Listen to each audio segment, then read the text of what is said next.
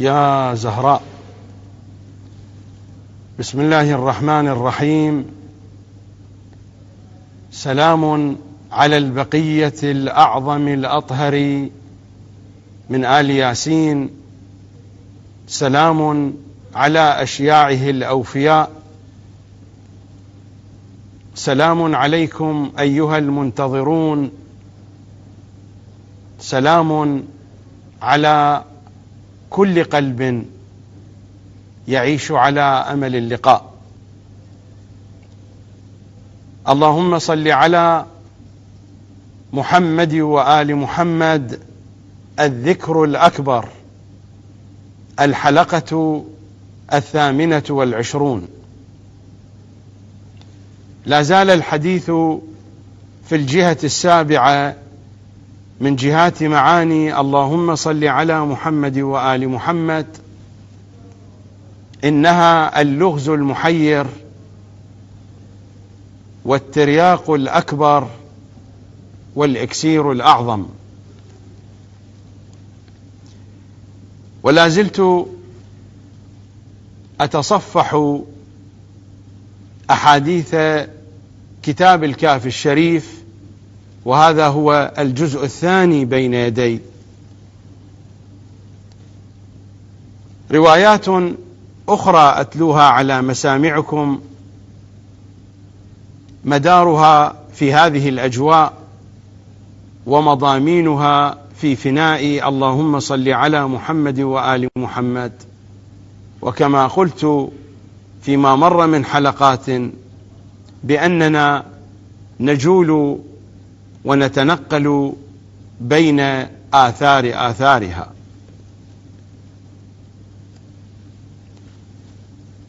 عن عبد السلام ابن نعيم قال قلت لأبي عبد الله عليه السلام إني دخلت البيت ولم يحضرني شيء من الدعاء إلا الصلاة على محمد وآل محمد. فقال أما إنه لم يخرج أحد بأفضل مما خرجت به. عبد السلام يدخل المسجد الحرام. إني دخلت البيت. يدخل المسجد الحرام ولم يحضره إلا الصلاة على محمد وآل محمد ولم يحضرني شيء من الدعاء. إلا الصلاة على محمد وآل محمد. ماذا قال له الإمام؟ أما إنه لم يخرج أحد. بأفضل مما خرجت به. إن كنت تبحث عن العبادة فإنك قد وفقت للعبادة الأفضل. اللهم صل على محمد وآل محمد. دعاء وهو أفضل الدعاء. وأفضل العبادة الدعاء. فإن كنت تبحث عن عبادة فقد وفقت لأفضل العباده وإن كنت تبحث عن ذكر عن تسبيح عن تهليل عن أي ذكر فإنك قد وفقت لأفضل ذكر. وإن كنت تبحث عن قربة تقربك إلى الله فإنك قد كنت في أقرب قربة تقربك إلى الله. وإن كنت تبحث عن ثواب وعن عظيم أجر فإنك كنت في أعظم ثواب وفي أجزل أجر. وإن كنت تبحث عن شيء يزيل الحجب فيما بينك وبين الله فإنك كنت في فناء هو أقرب ما يكون حيث تزول الحجب. ومر علينا لا يزال الدعاء محجوبا حتى يصلى على محمد وآل محمد. والدعاء عبادة لا تزال العبادة محجوبة ولا يزال الإنسان محجوبا حتى يصلى على محمد وآل محمد. وإن كنت تبحث عن مطهر يطهر قلبك ويطهر ذاتك من أمراضها فإنك كنت تتمازج مع أعظم مطهر. مرت الروايات بأنها تذهب النفاق من القلوب. وإن كنت تريد التواصل مع الله فقد مرت الروايات علينا بأن من صلى على محمد وآل محمد مرة واحدة صلى الله عليه ألف صلاة في ألف صف من الملائكة في ألف صف من أخص خواص وأقرب المقربين من الملائكة. وإن كنت تبحث عن صلاة الملائكة جميعا فقد مرت الروايات تحدثنا عن ذلك. وإن كنت تبحث عن سبيل لاستجابة دعائك ولقضاء حاجاتك فقد مرت الروايات. بأنك إن بدأت بها وختمت بها استجيب لك وقضيت حاجتك. وتلك المضامين مرت واضحة جلية. لذلك يا عبد السلام إنه لم يخرج أحد بأفضل مما خرجت به. فهي أفضل العبادة وهي أفضل الذكر وهي أفضل القربات. عن عبيد الله بن عبد الله الدهقان. قال دخلت على أبي الحسن الرضا عليه السلام فقال لي ما معنى قوله وذكر اسم ربه فصلى؟ الآية التي وردت في سورة الأعلى المباركة وذكر اسم ربه فصلى. قلت الدهقان يقول كلما ذكر اسم ربه كلما ذكر الله إن كان بلفظ الله أو كان بسائر الأسماء الحسنى. كلما ذكر اسم ربه قام فصلى. فقال لي لقد كلف الله عز وجل هذا شططا. الشطط هو الزيادة على الحدود الخروج عن الحدود. الزيادة على المقدار المطلوب والخروج عن المقدار المطلوب. فقال لي الإمام الرضا يقول لقد كلف الله عز وجل هذا شططا. إذا كان المراد من العبد ومن المؤمن كلما ذكر اسم ربه لفظا أو في ذهنه قام فصلى صار هذا التكليف تكليفا بما لا يطاق. فقلت جعلت فداك فكيف هو؟ ما معنى وذكر اسم ربه فصلى؟ فقال كلما ذكر اسم ربه صلى على محمد وآله. حين يقول الله حين يقول الرحمن حين يقول الجبار يصلي على محمد وآله. لماذا؟ لأن الصلاة على محمد وآل محمد هي أفضل الذكر وهي أفضل التسبيح وهي أفضل التنزيه. إذا ذكرنا الله من الأدب أن ننزهه من الأدب أن نسبحه. أفضل جمل التسبيح وأفضل جمل التحميد وأفضل جمل الذكر اللهم صل على محمد وآل محمد. وإذا ذكر أهل البيت فإن الله قد ذكر. ذكرهم هو ذكر الله سبحانه وتعالى. وهذه المعاني واضحة جدا. بل هم الذكر الأكبر. الذكر الأكبر الذي جاء مذكورا في الكتاب الكريم. بحسب كلمات المعصومين هم. هم الذكر الأكبر. ولا يوجد ذكر فوق ذكرهم. وهذه الجملة اللهم صل على محمد وآل محمد. إنما هي وجود لفظي لذكرهم. إنما هي وجود لفظي يشير إلى حقيقتهم وإلى مضمونهم. صلوات الله وسلامه عليهم أجمعين. وذكرهم ذكر الله. ولا فرق بينك وبينها إلا أنهم عبادك وخلقك. فقال صلوات الله وسلامه عليه كلما ذكر اسم ربه صلى على محمد وآله وما اسم ربنا إلا هم. الرواية واضحة. ما اسم ربنا إلا هم صلوات الله وسلامه عليهم أجمعين. الرواية عن محمد بن هارون عن أبي عبد الله عليه السلام. قال إذا صلى أحدكم إذا صلى الصلاة التي هي الطقس الصلاة التي هي مفروضة واجبة أو مندوبة. الصلاة التي كما جاءت روايات أهل البيت تقول أولها التحريم وآخرها التسليم. أولها التحريم يعني تكبيرة الافتتاح يعني تكبيرة الإحرام. أولها التحريم. الحديث هنا عن هذه الصلاة صلاة الركوع والسجود. إذا صلى أحدكم ولم يذكر النبي وآله صلوات الله عليهم جميعا في صلاته يسلك بصلاته أو يسلك بصلاته غير سبيل الجنة.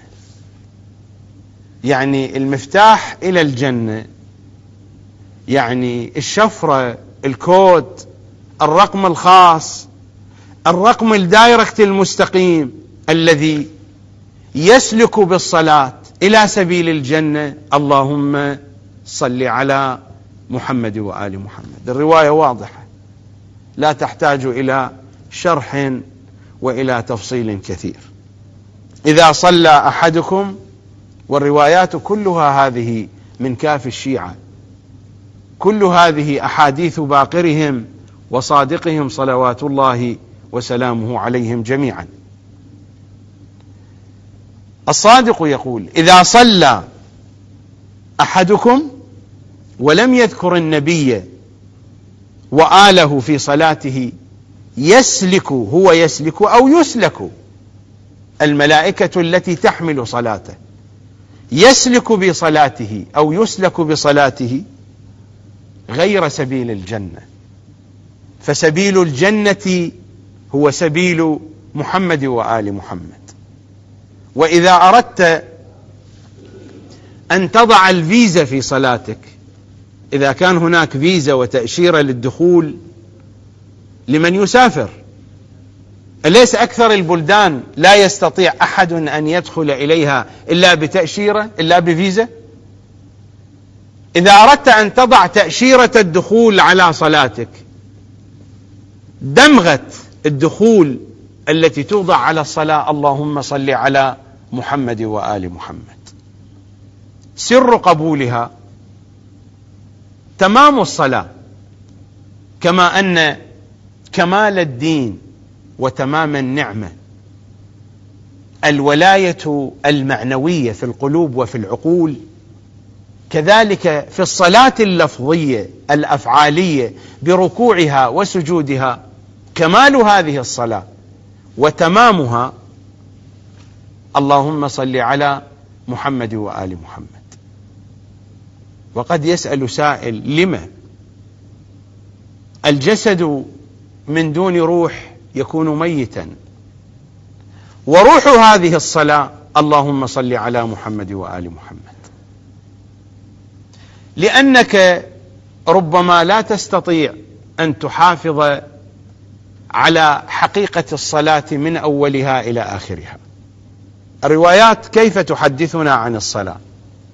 تقول بأن لك من صلاتك ما أقبلت عليه. كم هو المقدار؟ الذي يقبل القلب على صلاته وفي صلاته. هو هذا المقدار المحسوب من الصلاة. يعني صلواتنا إما صفر دائما في أغلب الأحيان بل ربما دائما إما هي صفر أو تحت الصفر. أين هو مقدار الإقبال الحقيقي؟ لك من صلاتك ما أقبلت عليه. أين هو مقدار الإقبال الحقيقي في هذه الصلاة؟ صلاتنا مشتتة صلاتنا ممزقة. ولكن كما أن الله سبحانه وتعالى جعل الشفاعة وسيلة للنجاة. الشفاعة في الدنيا موجودة والشفاعة في الآخرة. كما أنه جعل الشفاعة وسيلة في الدنيا. من أراد الله بدأ بكم هذه هي الشفاعة. الوصول إلى الله منهم. كما جعل الشفاعة في الدنيا وجعل الشفاعة في الآخرة. لكي يكمل الإنسان نقصه جعل الكمال والتمام والنجاح في صلواتنا باللهم صل على محمد وآل محمد. من قالها صادقا وتوجه بها إلى الله الصلاة تقبل. بل الذي يبدو من الروايات مجرد أن تذكر الصلوات فإن الله يلتفت إليها. مرت علينا الرواية يوم أمس من كانت له إلى الله عز وجل حاجة فليبدأ بالصلاة على محمد وآله ثم يسأل حاجته ثم يختم بالصلاة على محمد وآل محمد. والرواية ذكرت ذلك بالجملة تتحدث عن جملة حال الناس. وجملة حالنا في الغالب نحن لسنا متوجهين ومنقطعين تمام التوجه وتمام الانقطاع. نتوجه بالجملة. فإن الله عز وجل أكرم من أن يقبل الطرفين يعني هو يقبل الصلاة على محمد وآل محمد على كل حال. فإن الله عز وجل أكرم قطعا بشرط الولاية لأهل البيت. الشرط الأول والأخير في كل شيء هو الولاية لعلي في القلوب. من دون هذا الشرط لا فائدة في أي شيء. سواء قلت اللهم صل على محمد وآل محمد أم لم تقل. لا بد أن تكون القلوب مرتبطة بمصدر الطاقة بمنبع الفيض بالحجة ابن الحسن. لا بد أن تكون القلوب مرتبطة هناك بمنبع الطاقة بالمولد الرئيسي للفيض. وإلا إذا انقطعت الاتصالات السلكية أو اللاسلكية. مع هذا المصدر الرئيس للطاقة وللفيض مع مصدر الخير مع منبع الإيمان لا فائدة من هذا اللفظ ومن غيره. نحن نتحدث مع وجود هذا الشرط. كما قال إمامنا الرضا من قال لا إله إلا الله. كلمة لا إله إلا الله حصني. فمن دخل حصني أمن من عذابي. الله يقول الإمام الرضا يحدثنا قال الله تعالى كلمة لا إله إلا الله حصني. فمن دخل حصني أمن من عذابي. الإمام صلوات الله وسلامه عليه يقول بشرطها وأنا شرطها. هناك شرط. هذا التوحيد لا يقبل. اللهم صل على محمد وآل محمد. هي كلمة التوحيد. قبل قليل مر علينا. الإمام يقول له بأنك قد خرجت بأفضل مما خرج به أي أحد من البيت. حينما كان في البيت وما كان يذكر إلا هذا الذكر الشريف. اللهم صل على محمد وآل محمد. هي التوحيد. كما قال الإمام الرضا بشرطها وأنا شرطها. فإن الله عز وجل أكرم من أن يقبل الطرفين ويدع الوسط. إذ كانت الصلاة على محمد وآل محمد. لا تحجب عنه. الصلاة لا تحجب.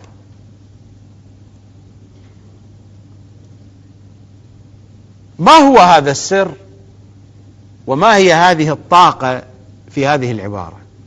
نحن لا نستطيع أن نشخصها. فقط يمكن أن نقول لأنها ذكر لمحمد وآل محمد. اللهم صل على محمد وآل محمد. مرت علينا الروايات. لا يزال الدعاء محجوبا حتى تذكر هذه الصلوات حتى يذكر محمد وآل محمد. يبقى الدعاء يرفرف على رأس داعيه حتى يصلى على النبي وآله. أنها تكفي الإنسان مؤونة الدنيا والآخرة. إذا جعل الإنسان صلاته كلها لمحمد وآل محمد كما مرت الروايات أن تكون في أول الدعاء في أول العبادة في وسطها وفي آخرها. بها تقضى الحوائج. وبسببها يصلي الله علينا ألف صلاة لمرة واحدة من هذا الذكر. وتصلي الملائكة المقربون بل تصلي كل الملائكة. كل الملائكة يصلون علينا بأجمعهم. إنها تذهب بالنفاق. النفاق على المستوى الشخصي والنفاق في الأمة. ارفعوا أصواتكم بالصلاة. هذا خطاب للأمة. ارفعوا أصواتكم بالصلاة عليه فإنها تذهب بالنفاق. هي أثقل شيء في الميزان.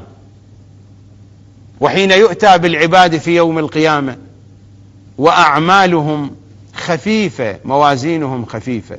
يخرج النبي الصلاة عليه فيضعها في موازينهم فتثقل تلك الموازين. إنها مثقلة الموازين. إنه ما يخرج أحد بذكر وبعبادة بأفضل منها كما جاء في رواية عبد السلام قبل قليل. إنها التي جاءت مقصودة في الآية وذكر اسم ربه فصلى. إنها التي تسلك بالصلاة سبيل الجنة. هي المفتاح وهي الوسيلة والشفرة وهي القوة والمرشد الذي يرشد صلاتنا. فتذهب هذه الصلاة إلى الجنة. أليس هناك الجهاز المرشد الدليل. هناك النافيجيتر الذي يوضع في السيارات يوضع في الباخرات في الطائرات. هناك الجهاز المرشد. هذا النافيجيتر هذا الجهاز الذي يرشد السيارة والطائرة والزورق في البحر إلى الاتجاه الذي يريد أن يتجه يرشده. وحتى حينما ينحرف باتجاه خاطئ هذا الجهاز ينبهه بأنك قد أخطأت فعدل مسيرك ويوجد له طريقا آخر. هذه الصلاة هي المرشد والدليل. الصلاة على النبي وآله هي التي تسلك بصلاتنا إلى الجنة. الرواية واضحة. إذا صلى أحدكم ولم يذكر النبي وآله في صلاته هذا كلام صادق يسلك بصلاته غير سبيل الجنة. إذا المرشد والهادي والمصباح الذي نستعمله في الظلمات اللهم صل على محمد وآل محمد. والروايات في فضلها وفي آثارها كثيرة جدا. وهذا شيء من فضلها. شيخ الكليني أولا أنا لم أقرأ كل الروايات اخترت مجموعة منها. والشيخ الكليني في الكافي لم يذكر كل الروايات. إذا نذهب إلى الجوامع الحديثية الأخرى سنجد روايات أخرى كثيرة. والكثير من هذه المضامين ليس موجودة فقط في كتبنا حتى في كتب القوم. الكثير من هذه المضامين التي مرت موجودة في كتب القوم. الروايات تبين لنا بأن اللهم صل على محمد وآل محمد حين نلفظها. أين تخزن تخزن عند النبي الأعظم. تخزن عنده صلى الله عليه وآله. تخزن صافية مصفات. صحائف الأعمال تكون مسودة بالقبائح وبالذنوب. ولكن اللهم صل على محمد وآل محمد. تخزن عند من؟ عند الصادق الأمين. عند أمين الأمناء عند محمد صلى الله عليه وآله وسلم عند كافل الكفلاء عند الباب الأعظم وعند الاسم الأعظم الأعظم الأعظم عند محمد وآل محمد. وبابنا إليه هو الحجة بن الحسن. عقيدتنا بمحمد لا معنى لها أبدا من دون عقيدتنا بالحجة بن الحسن. كما أن عقيدتنا بالله لا معنى لها أبدا أبدا من دون عقيدتنا بالحجة بن الحسن.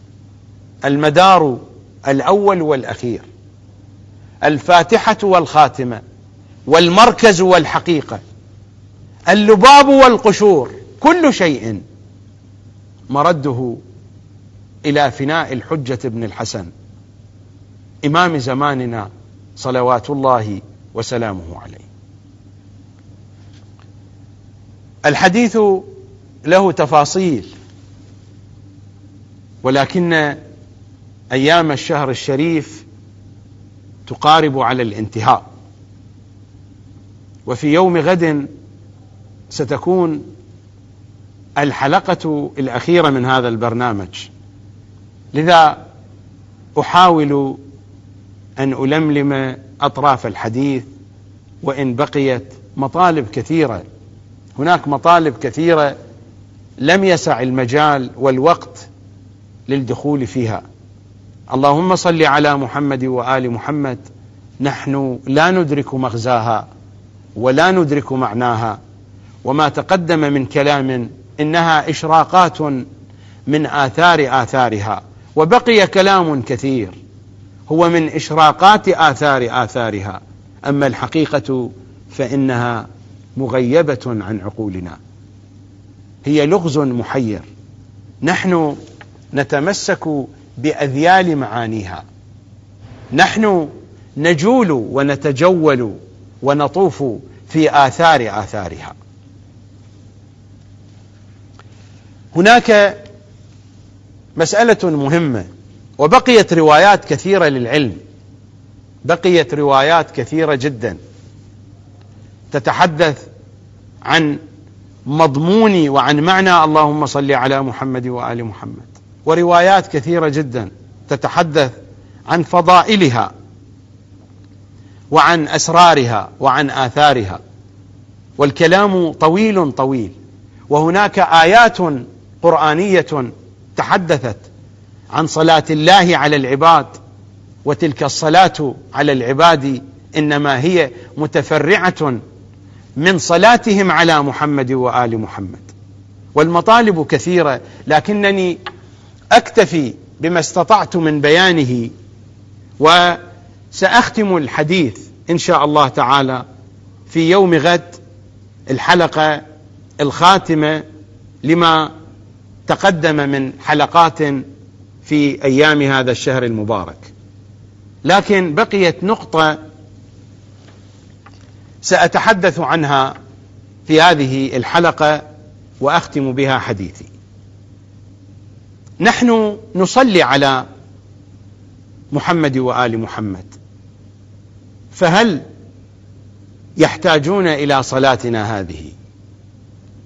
هل أن صلاتنا هذه تنفعهم الغريب أن من علمائنا وكثير منهم كثير من علمائنا ومن مراجعنا من الماضين من المعاصرين ومن عرفائنا أيضا يعتقدون بأن الصلاة على محمد وآل محمد تنفع محمد وآل محمد. غريب هذا الكلام على أي حال.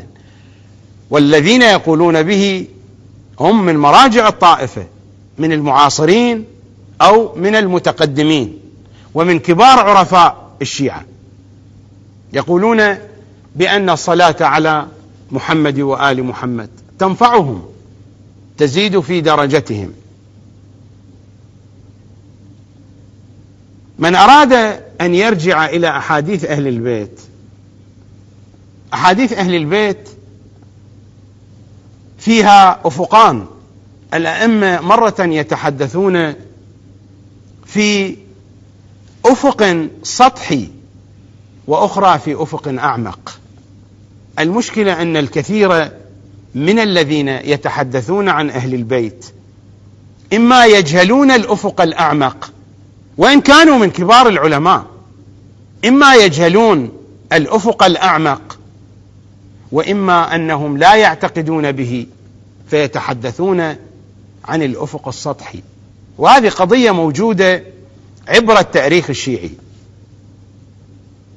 الأئمة صلوات الله وسلامه عليهم أجمعين ما تحدثوا عن أفق سطحي في قضية ثم تحدثوا عن أفق أعمق إلا وهم يريدون الأفق الأعمق. لا يريدون الأفق السطحي وإنما تحدثوا بالأفق السطحي مداراة إسكاتا إقناعا. وإلا المنطق والحكمة تقتضي ذلك. الحكيم والعاقل من عامة الناس وليس الحديث عنهم. إذا تحدث في موضوع في نفس الموضوع مرتين مرة بأفق سطحي وأخرى بأفق عميق قطعا هو يريد الأفق العميق. لا يريد الأفق السطحي. وهذه قضية منطقية وقضية فطرية وقضية وجدانية واضحة. لا أريد أن أذهب كثيرا في هذا الموضوع. ولكن من خلال الروايات التي مرت هذه الروايات التي حدثتنا بأن الدعاء لا يزال محجوبا حتى يصلى عليهم. بأن الصلاة الخالية من ذكرهم يسلك بها سبيلا هو غير سبيل الجنة.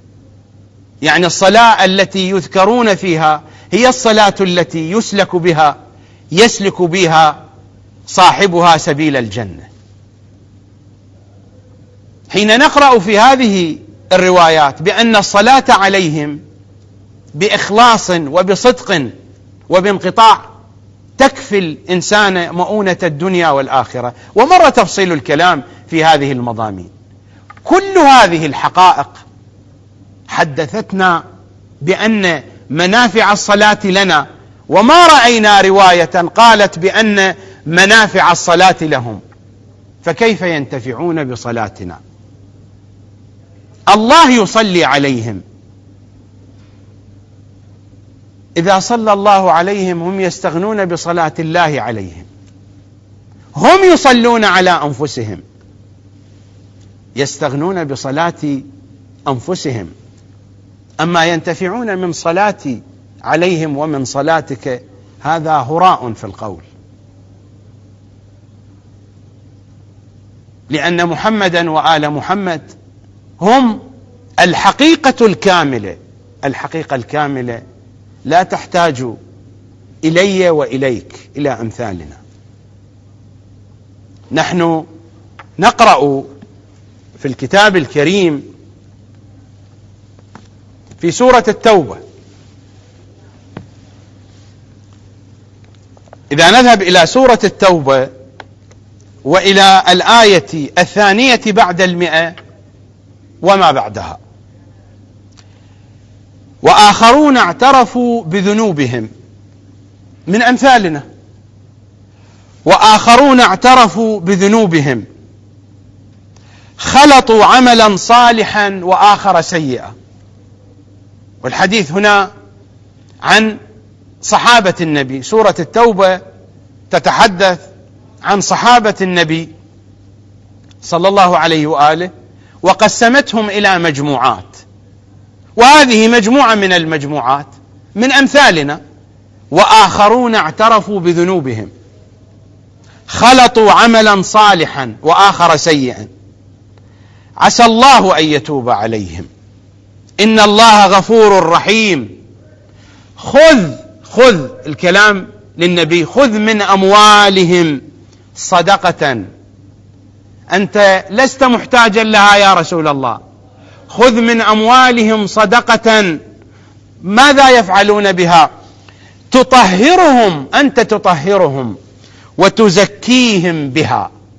وصلي عليهم. إن صلاتك سكن لهم.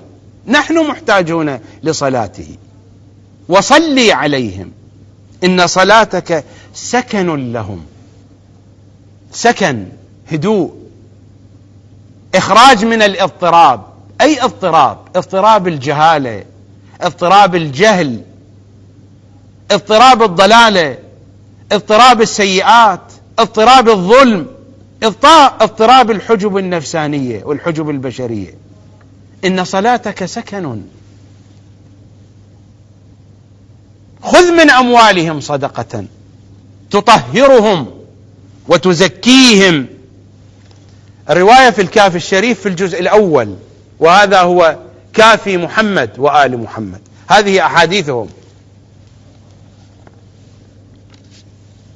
الرواية عن الصادق صلوات الله وسلامه عليه. من زعم أن الإمام يحتاج إلى ما في أيدي الناس فهو كافر. رواية صريحة. إذا كانت هذه الأموال والتي أول شيء يتبادر إلى الذهن من ذكرها هو إلحاجه لأن الأموال الناس لا تنتفع فيها في الآخرة. وحتى قديما كانت الناس تعمل بالمقايضة وإن كان المراد من الأموال حتى البضائع. ولكن قديما الناس كانت تعمل بالمقايضة بضاعة في مقابل بضاعة. أموال ما يسمى له أموال يعني نقود كانت غير موجودة. وعلى أي حال الأموال يقصد منها كل شيء كل شيء يتمول به الإنسان. هذا الذي يتمول به الإنسان أول شيء يتبادر إلى الذهن منه هو الحاجة. فما بالك بالقضايا المعنوية والعبادات والأذكار والأدعية؟ هذه أبعد أن أن تكون عن معنى الحاجة الحاجة التي يحتاجها المخلوق. من زعم أن الإمام يحتاج إلى ما في أيدي الناس فهو كافر. كافر بكتاب الله. الآية مرت علينا قبل قليل. إنما الناس يحتاجون أن يقبل منهم الإمام. الناس يحتاجون الإمام يقبل منهم. الناس يأتون بما عندهم. ماده أو معنى أي شيء بدمائهم بأرواحهم. يحتاجون الإمام يقبل منهم. لا أن الإمام يحتاج إلى الناس. وما يظهر في حياة الأئمة من الحاجة إلى الناس هو بسبب التعايش الطبيعي بالأسباب الطبيعية. وإلا إذا أراد الإمام أن يتصرف وفقا لمقاماته الحقيقية فحينئذ يبدأ قانون الزيارة الجامعة يشتغل وذل كل شيء لكم.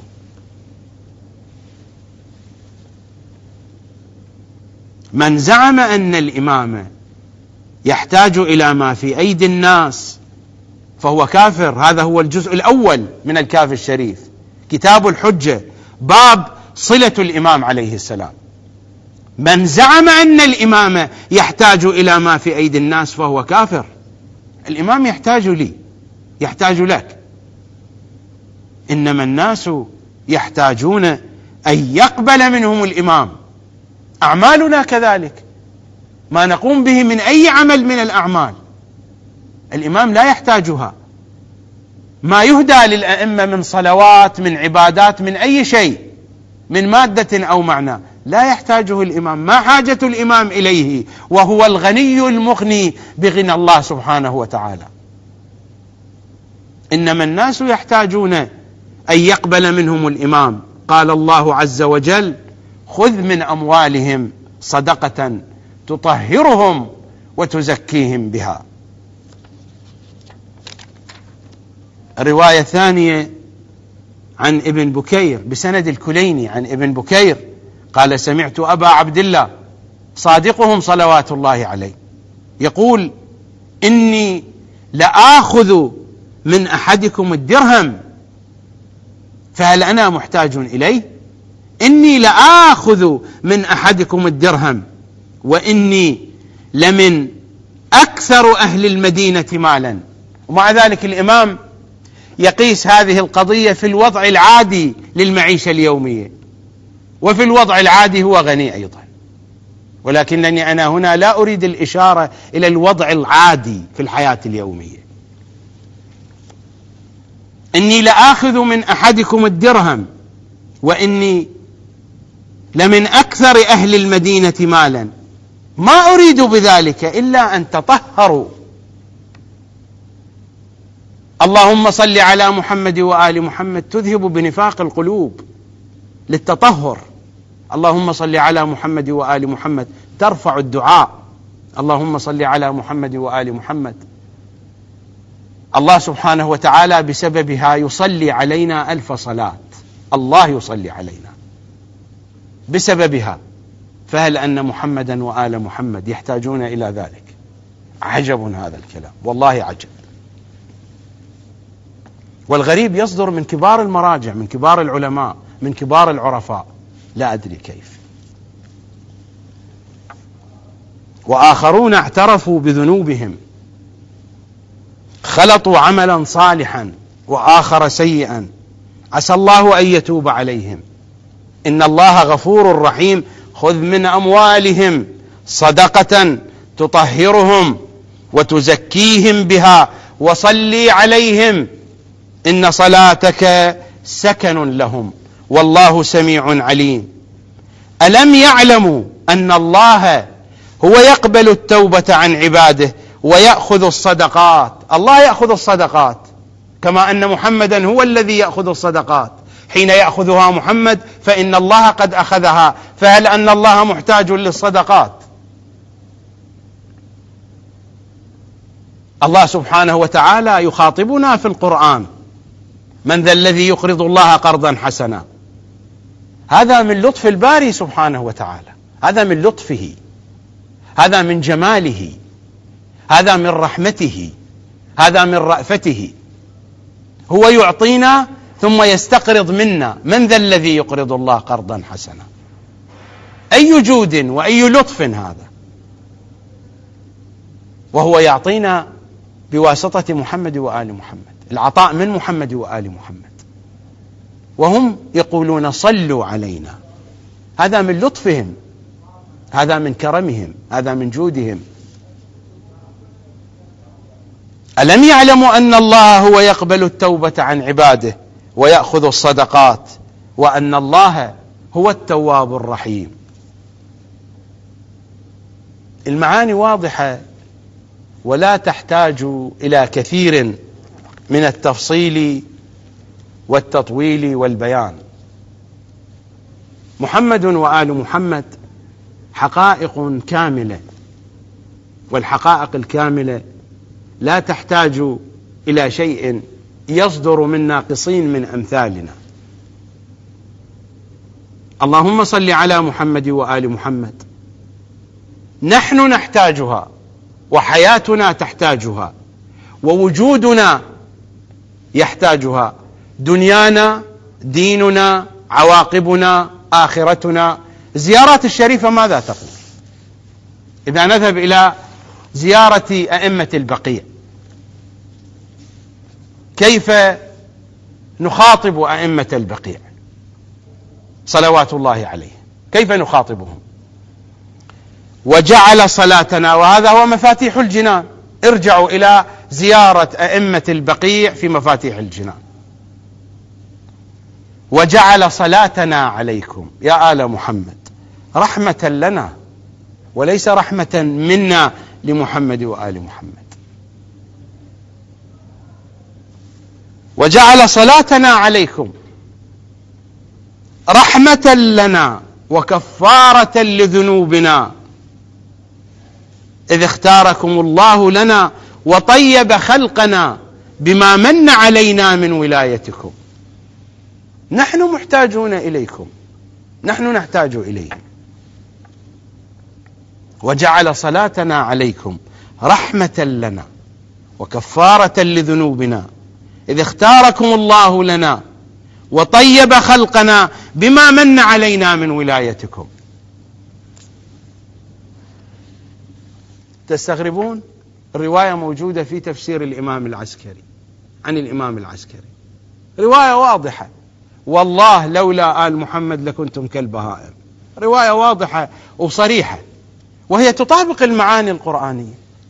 أليس القرآن يصف المنحرفين عنهم والمنحرفين عن طريق الله بأنهم بهائم وأضل من البهائم. معاني واضحة تطابق المعنى القرآني. لولا آل محمد لكنتم كالبهائم. الزيارة الجامعة الكبيرة. هذه قناعات وعقائد. البعض لا يقبل هذا الكلام هو حر. نحن أيضا أحرار بما نعتقد. لا إكراه في الدين. قد تبين الرشد من الغي. هناك الرشد محمد وآل محمد وهناك الغي في جهة ثانية. فمن يكفر بالطاغوت ويؤمن بالله فقد استمسك بالعروة الوثقى. وهل العروة الوثقى إلا الحجة بن الحسن؟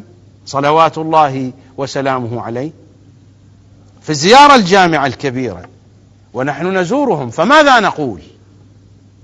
هذا النص المعصوم النص الشريف القول البليغ الكامل عن عاشر الأئمة عن إمامنا أبي الحسن الهادي صلوات الله وسلامه عليه. وجعل صلاتنا عليكم يا آل محمد. وما خصنا به من ولايتكم نفس المضمون السابق ولكن بصياغة أخرى. وجعل صلاتنا عليكم. وما خصنا به من ولايتكم طيبا لخلقنا. ليس لخلقكم يا آل محمد. وطهارة لأنفسنا ليس لكم لنا. نحن المحتاجون. وجعل صلاتنا عليكم وما خصنا به من ولايتكم طيبا لخلقنا وطهارة لأنفسنا وتزكية لنا وكفارة لذنوبنا. الله سبحانه وتعالى حين يقول وله المثل الأعلى. المثل الأعلى أليس يعني المثل الكامل؟ ألا نقرأ في الزيارة الجامعة الكبيرة بأنهم المثل الأعلى؟ في زيارات أهل البيت المعنى واضح وصريح هكذا نخاطبهم. السلام على أئمة الهدى. هذا في الزياره الجامعة الكبيرة. السلام على أئمة الهدى ومصابيح الدجى وأعلام التقى وذوي النهى وأولي الحجى وكهف الورى وورثة الأنبياء والمثل الأعلى. والقرآن واضح. وله المثل الأعلى في السماوات وفي الأرض. في السماوات والأرض. له المثل الأعلى في سماواته وفي أرضه في كل طبقة من طبقات الوجود. هم المثل الأعلى. يا من تعرفون العربية حينما يأتي الكلام بهذا السياق وبهذه الصيغة هل يعني أن هذا المثل فيه نقص؟ المثل الأعلى. وحين يقرب لنا الله سبحانه وتعالى هذا المثل في سورة النور. فيقول الله نور السماوات والأرض. هذا النور فيه نقص. مثل نوره مثال. كمشكات يا شيعة أهل البيت ارجعوا إلى كتب التفسير واقرأوا روايات أهل البيت. المشكات هذه المشكات التي فيها مصباح وهذا المصباح الذي هو في الزجاجة. وهذه الزجاجة التي كأنها كوكب دري وتلك الشجرة المباركة منهم. وذلك النور على نور. ويأتي الله نوره من يشاء. من هم هؤلاء؟ أليس الروايات تصرح بأنها فاطمة وآل فاطمة صلوات الله وسلامه عليهم أجمعين؟ هذه المشكات وهذه الشجرة إنهم محمد وآل محمد. هم المثل الأعلى. لا يمكن للمثل الأعلى أن يحتاج لمثلي ولمثلك. لا يمكن. ولا حتى للأنبياء. هذه الأخبار التي تحدثنا عن توسل الأنبياء بهم تريد أن تشير إلينا إلى هذه الحقيقة. إلى أن الجميع يحتاجون إليهم وهم لا يحتاجون إلى أحد. هم لا يحتاجون إلا إليه. لا فرق بينك وبينها. إلا أنهم عبادك وخلقك والحديث ذو شجون. وخذ من هذا المجمل وفصل ما تريد. واجعلوا لنا ربا نؤوب إليه. وقولوا في فضلنا ما شئتم. تتمة الحديث إن شاء الله تأتينا في حلقة يوم غد وهي الحلقة الأخيرة من هذا البرنامج في هذه الأيام الشريفة. أودعكم على اللهم صل على محمد وآل محمد. تصبحون وتمسون على بركات اللهم صل على محمد وآل محمد. وأختم قولي بأللهم صل على محمد وآل محمد. أسألكم الدعاء جميعا في أمان الله.